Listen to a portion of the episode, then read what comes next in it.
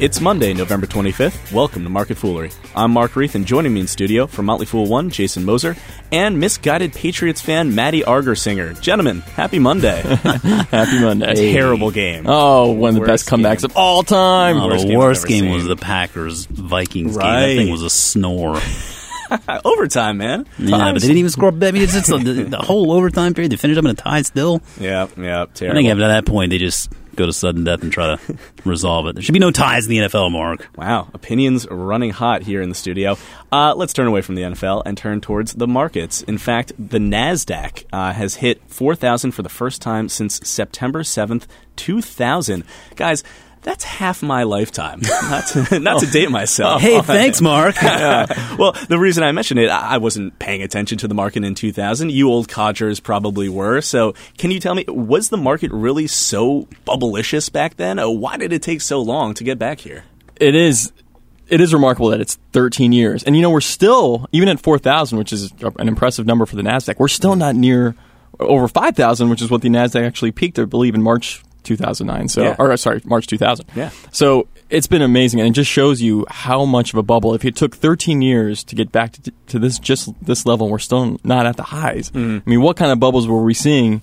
In 2000, and clearly we were seeing plenty. And I, I wasn't paying very close attention to the market back then, but I do know that I think the S and P 500 at, at the time was trading at like 27 times earnings, which is for the S and P 500 is is pretty remarkable. Right. God knows what the Nasdaq was trading at, but I mean, so many companies on the Nasdaq we know, you know, they weren't reporting profits. There were no earnings. It was all you know priced on eyeballs and new dot com era type metrics, and there was nothing, no consideration for earnings, cash flow, balance sheet strength. I mean, there were there were companies like Linux that when that had their IPO. I'll, I'll never forget reading about it. It, I think it, I have this wrong. I think it quadrupled the day it, made its debut in the public. But in the S1 statement for the IPO, Linux actually said, "You know what? We're probably we're not going to have profits in the foreseeable future. In fact, we may never have profits." and that was in the S1. And of course, the stock it didn't matter. The stock Sign still me up, yeah. quadrupled and had some crazy multi-billion-dollar valuation on its debut. And it just showed you that was that was the time. Wow. The Wild West. Uh, okay, so right now Nasdaq's over four thousand. Last week, Dow Jones and S and P 500 hit all-time highs. Uh, is this boosting your confidence in the market, or is it time to be fearful when others are greedy? So I, I mean, I would, I, I take this with a grain of salt. I mean, I think Matty keyed in on a valuation point there with the S and P at around twenty seven times or so Something earnings like back in that. that in that right era. around there. And and for context, today it's around uh, eighteen or nineteen. And, and I think that it's you could argue the point that that these earnings. Uh, that, that we're seeing today are, are more managed earnings. In Hmm. other words, companies aren't really growing their sales as much as we'd like to see them, and so they're managing those those bottom line numbers. Which you know, I mean, it, it does at least raise, I think, some concerns to to the sustainability of this earnings growth. Um, Right. But yeah, I mean, when you're talking about the Nasdaq index, I mean those those are the you know those are the tech companies. Those are the ones we're seeing all of these IPOs uh, rolling out uh, that are that are helping to boost that index, or at least some of them. I mean, it- when you look back to 1999, it was funny. I was looking at some of these great first day IPO performers. And I mean, stocks that, you know, the IPO, IPO'd and then they pop 100, 200, 300% a day. You remember Ask Jeeves? I mean, I don't know if anybody actually does remember. Maybe you don't. Maybe you're too young for Wasn't that. that wasn't that where you could just get an internet butler to Google things? For I'm you? basically. I mean, it was just you know, it was basically just one of those sort of beginnings, beginning stages of, of internet search, I guess, to, to some degree. But uh, the IPO there, that stock popped 367, post 364 percent the first day. So think about that. I mean, and I, and that's that's is it around even today? I mean, I guess maybe it still exists, but I don't know that it's. Uh, I don't think anyone's asking Jeeves anything Right, today. exactly. So I mean, I think that you know when we see all of these IPOs going out there today, I mean, you have to you have to wonder what are these business models based on. I mean, we saw the Snapchat valuation here with the offer from Facebook at three billion dollars, and that's a company that hasn't even made any money yet. Yeah. Um, eh, they're all vying for, I think, a big part of that five hundred billion or so uh, dollar advertising market. And, and as mobile uh, takes over, these companies are all trying to figure out how to monetize that. Some will do a very good job of it. Some won't do so well with it. Um, and, and so it, it is going to take some time to at least pick out the winners from that. I just think you have to you have to go in with a healthy dose of, of skepticism Right. as to how sustainable this really is. Yeah, I mean, Jason and I interviewed uh, Spencer Rascoff, the Yep. CEO of Zillow, a couple weeks ago, and it was a great interview, and Zillow had great results. And, you know, the thing that Spencer kept telling us was, you know, that the advertisers follow audience.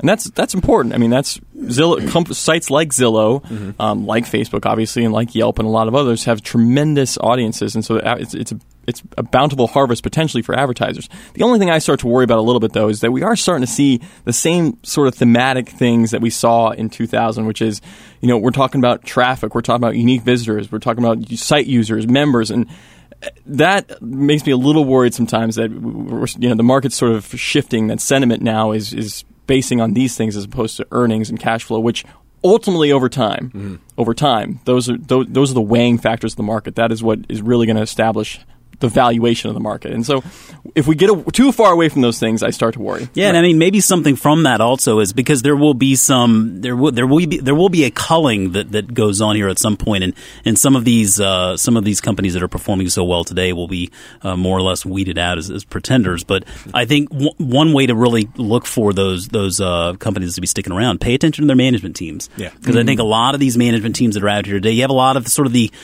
nothing against the younger sort of uh, teams that are getting out there for the first time, but but I think you also have some um, some management teams that are maybe a little bit more groomed, a little bit more experienced in this type of, of line of work, and, and can probably uh, you know represent these companies uh, better as, as long term uh, entities. And, and so yeah, I think I think this is one of those situations where paying attention to management, understanding management's uh, goals, uh, can can certainly be helpful for longer term uh, investors. Well we said. Are. So if you see someone like Mark Reeth running a company, ugh, Flee. run far away. Run You need to turn around you guys. Really and act like that. you didn't see anything. Uh, speaking of management, management, by the way, nice segue. Thank you for this. Uh, earlier this month, BlackBerry CEO Thorsten Heins was replaced by John Chen, but today we found out that the company is losing its COO, CMO, and CFO. The C's. I know all the C's Man, tweets. triple C. Now, correct me if I'm wrong. Mass managerial exoduses aren't a good sign for a company. How are you guys interpreting this? Exoduses? Exodus? Is it exodi? Exodi? We'll check that later. Exody? I don't know. I mean, I just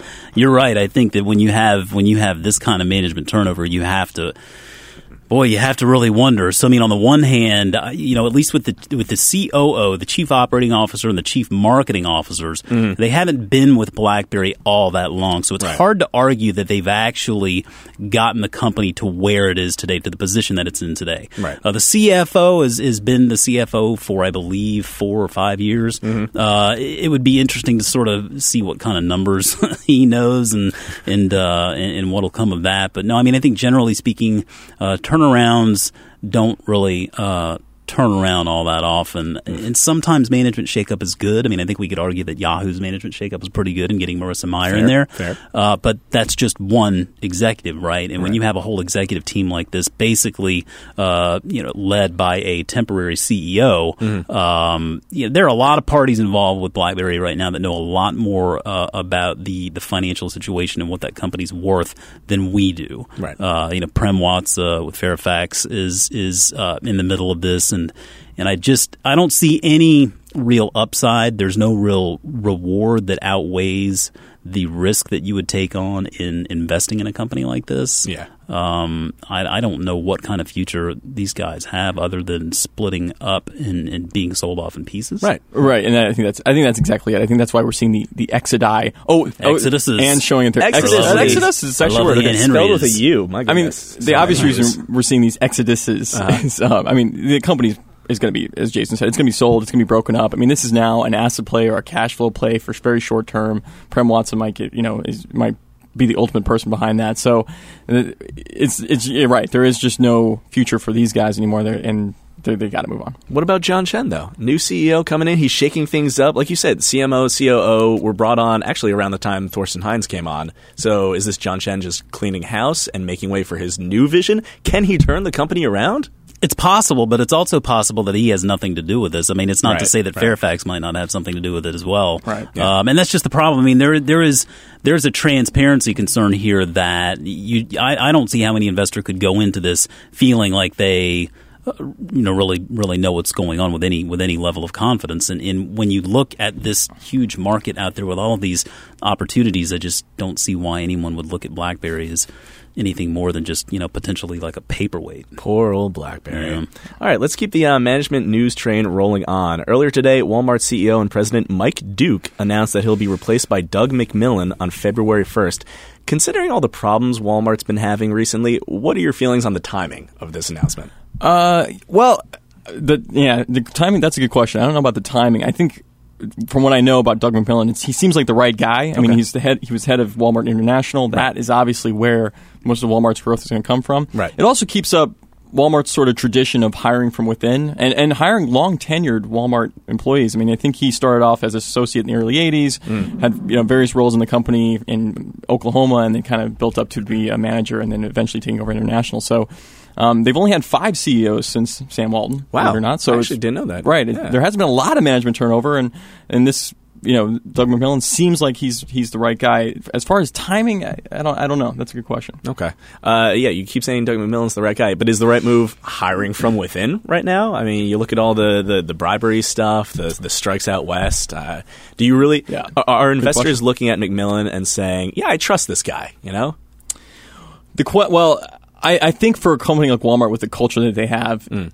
bringing someone new in, you know, that a lot of companies do, it's just it, it doesn't really fit. They've got a they've got a process, they've got a they've got a, a culture of efficiency and the way they do things, and I just.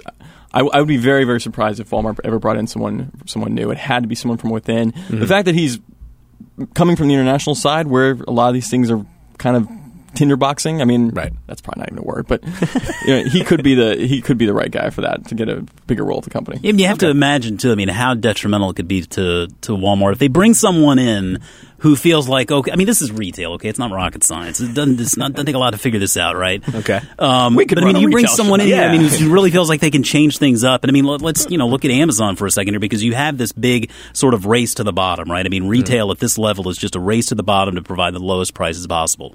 And so, I mean, Walmart, for example, just they lowered their minimum order uh, for free shipping recently in order to be able to compete with Amazon, which just raised its uh, you know limit because I think that was just a clear cut move to get more Prime subscribers, and I'm sure it'll probably work out well for them.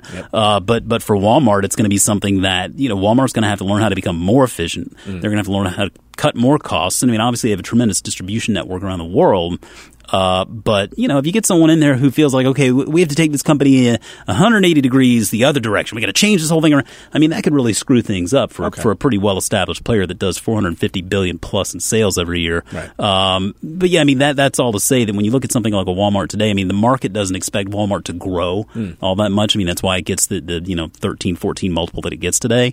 Um, but but it is a good income uh, stock, a good a good dividend payer that'll probably continue to perform pretty well. And so I kind of like it as something like a, a Berkshire Hathaway, in that you really you need to keep that established culture in there. And I think that's something they really focus on and and uh, and take pride in. Okay, fair enough. Jason Moser lobbing me more softball segues. Speaking of Amazon, news came out today that 5,000 Amazon warehouse workers went on a one-day warning strike in Germany. So this is kind of this is obviously if it's a one-day warning strike, it's a, it's a shot across the bow. Uh, Christmas shopping season's beginning this week, Black Friday. Um, is Amazon getting the message?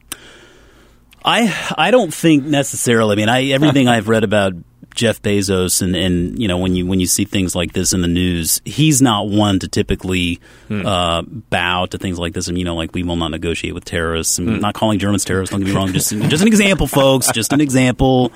Don't get all worked up. Outstanding. Our, Um, our two German listeners just hung up. They're done. But I, I mean, I think that you know, I mean, this is not an insignificant part of Amazon's business. Uh, but by the same token, um, you know, again, what Amazon is is all about efficiency and figuring out the best ways to do things, and the consumer comes first, not the employee. Um, I wouldn't be surprised at all if. Uh, Germany just got bumped up to the top of the list to be replaced by Kiva robots uh, because they don't strike. right. That's, but that's a very good point. you know, I mean, Hey, that's, well- that, it goes goes hand in hand with the acquisition of Kiva not too terribly Right. long ago to make those warehouses work better. True. Well, it is nice that the German workers gave a warning strike. You know, Right, it's like right. you know, hey, It's we're, very thoughtful. We're we're, gonna Yeah. consider it. we're warning you guys, and then the big- big one's coming. I mean, it's it's nice. It gives Walmart or sorry Amazon time to, to plan. But yeah, to Jason's point, I just think employ or customers have always come 1st and, that, and that's the case for Walmart as well, but uh, Amazon in, in, in particular. And at some point, I feel like there could be a little bit of a break in that, only because you know Amazon does depend on on a huge this huge distribution system, these massive warehouses where there's you know thousands of employees are really doing pretty menial tasks for many hours in the day, and it, it gets very stressful uh, during particularly during uh, holiday time. So. Right. I, I, just wonder at some point if is Amazon going to have to shift a little bit its focus and say, you know what, we have to do a little more right by our workers. Right. Um, if we continue, if we're going to continue to offer the great deals to our c- customers, maybe it has to start a little bit on the employees a little more. Yeah, so I think one, the, one, additional risk factor for Amazon. I think. Yeah, I, mean, yeah. I, I, think you're right too. I mean, I read the, the, recent book out, the Everything Store, and I mean, one of the themes of that book was uh, the culture, you know, inside the company. And I know that this was a polarizing book, and, and Jeff Bezos' wife was contesting many of the purported facts. Mm-hmm. Uh, but you know, I think that that yeah, for for a long term success story to play out, like you have to have a place where people want to be. Right. You know, we have a place here, for example, in the Motley Fool, where I think most everybody that works here likes being here. Mm. A lot of people probably love being here, um, and and I think I think that you know, Amazon's obviously a very big company, but you have to have a place where people want to be, and workers have to feel respected. You know, no matter what they're doing, and so uh, regardless of the fact of any of these things that were were that were written in the book, for example, are true. Mm. I don't I don't know what kind of culture Amazon has. I've never worked there. I mean, I can only go by with what you know what I've read. Uh, you have to acknowledge things like this. You can't just brush them off and say whatever. Right. Um, I mean, I think you know we were reading another article this morning in the paper that was talking about sort of the the the sentiment in Germany right now. I think a lot of folks are pretty uh, up in arms, uh, getting tired of sort of that low uh, interest rate environment because it's really punishing savers. And Germany is a very uh, saver uh, mm-hmm. saver heavy country. I mean, they, they are known for uh, saving, and and they're not really seeing any returns there. Maddie was just in Germany recently looking at some things there as uh, you know we we look at potential stock market opportunities in that country. And I think that as as new generations uh, come through, I think I think that you're going to see uh, you know more opportunities for investing and stuff like that. So it, it's it's a bit of a it's a bit of a tough environment right now. Right, right. Okay, well, definitely something right to keep on. an eye on. All right, Maddie Argersinger, Jason Moser, guys, thanks for being here. Thank, Thank you. you. As always, people on this program may have interests in the stocks they talk about, and the Motley Fool may have formal recommendations for or against. So don't buy or sell stocks based solely on what you hear. That's it for this edition of Market Foolery. The show is mixed by the Ann Henry. I'm Mark Reeth. Thanks for listening. We'll see you tomorrow.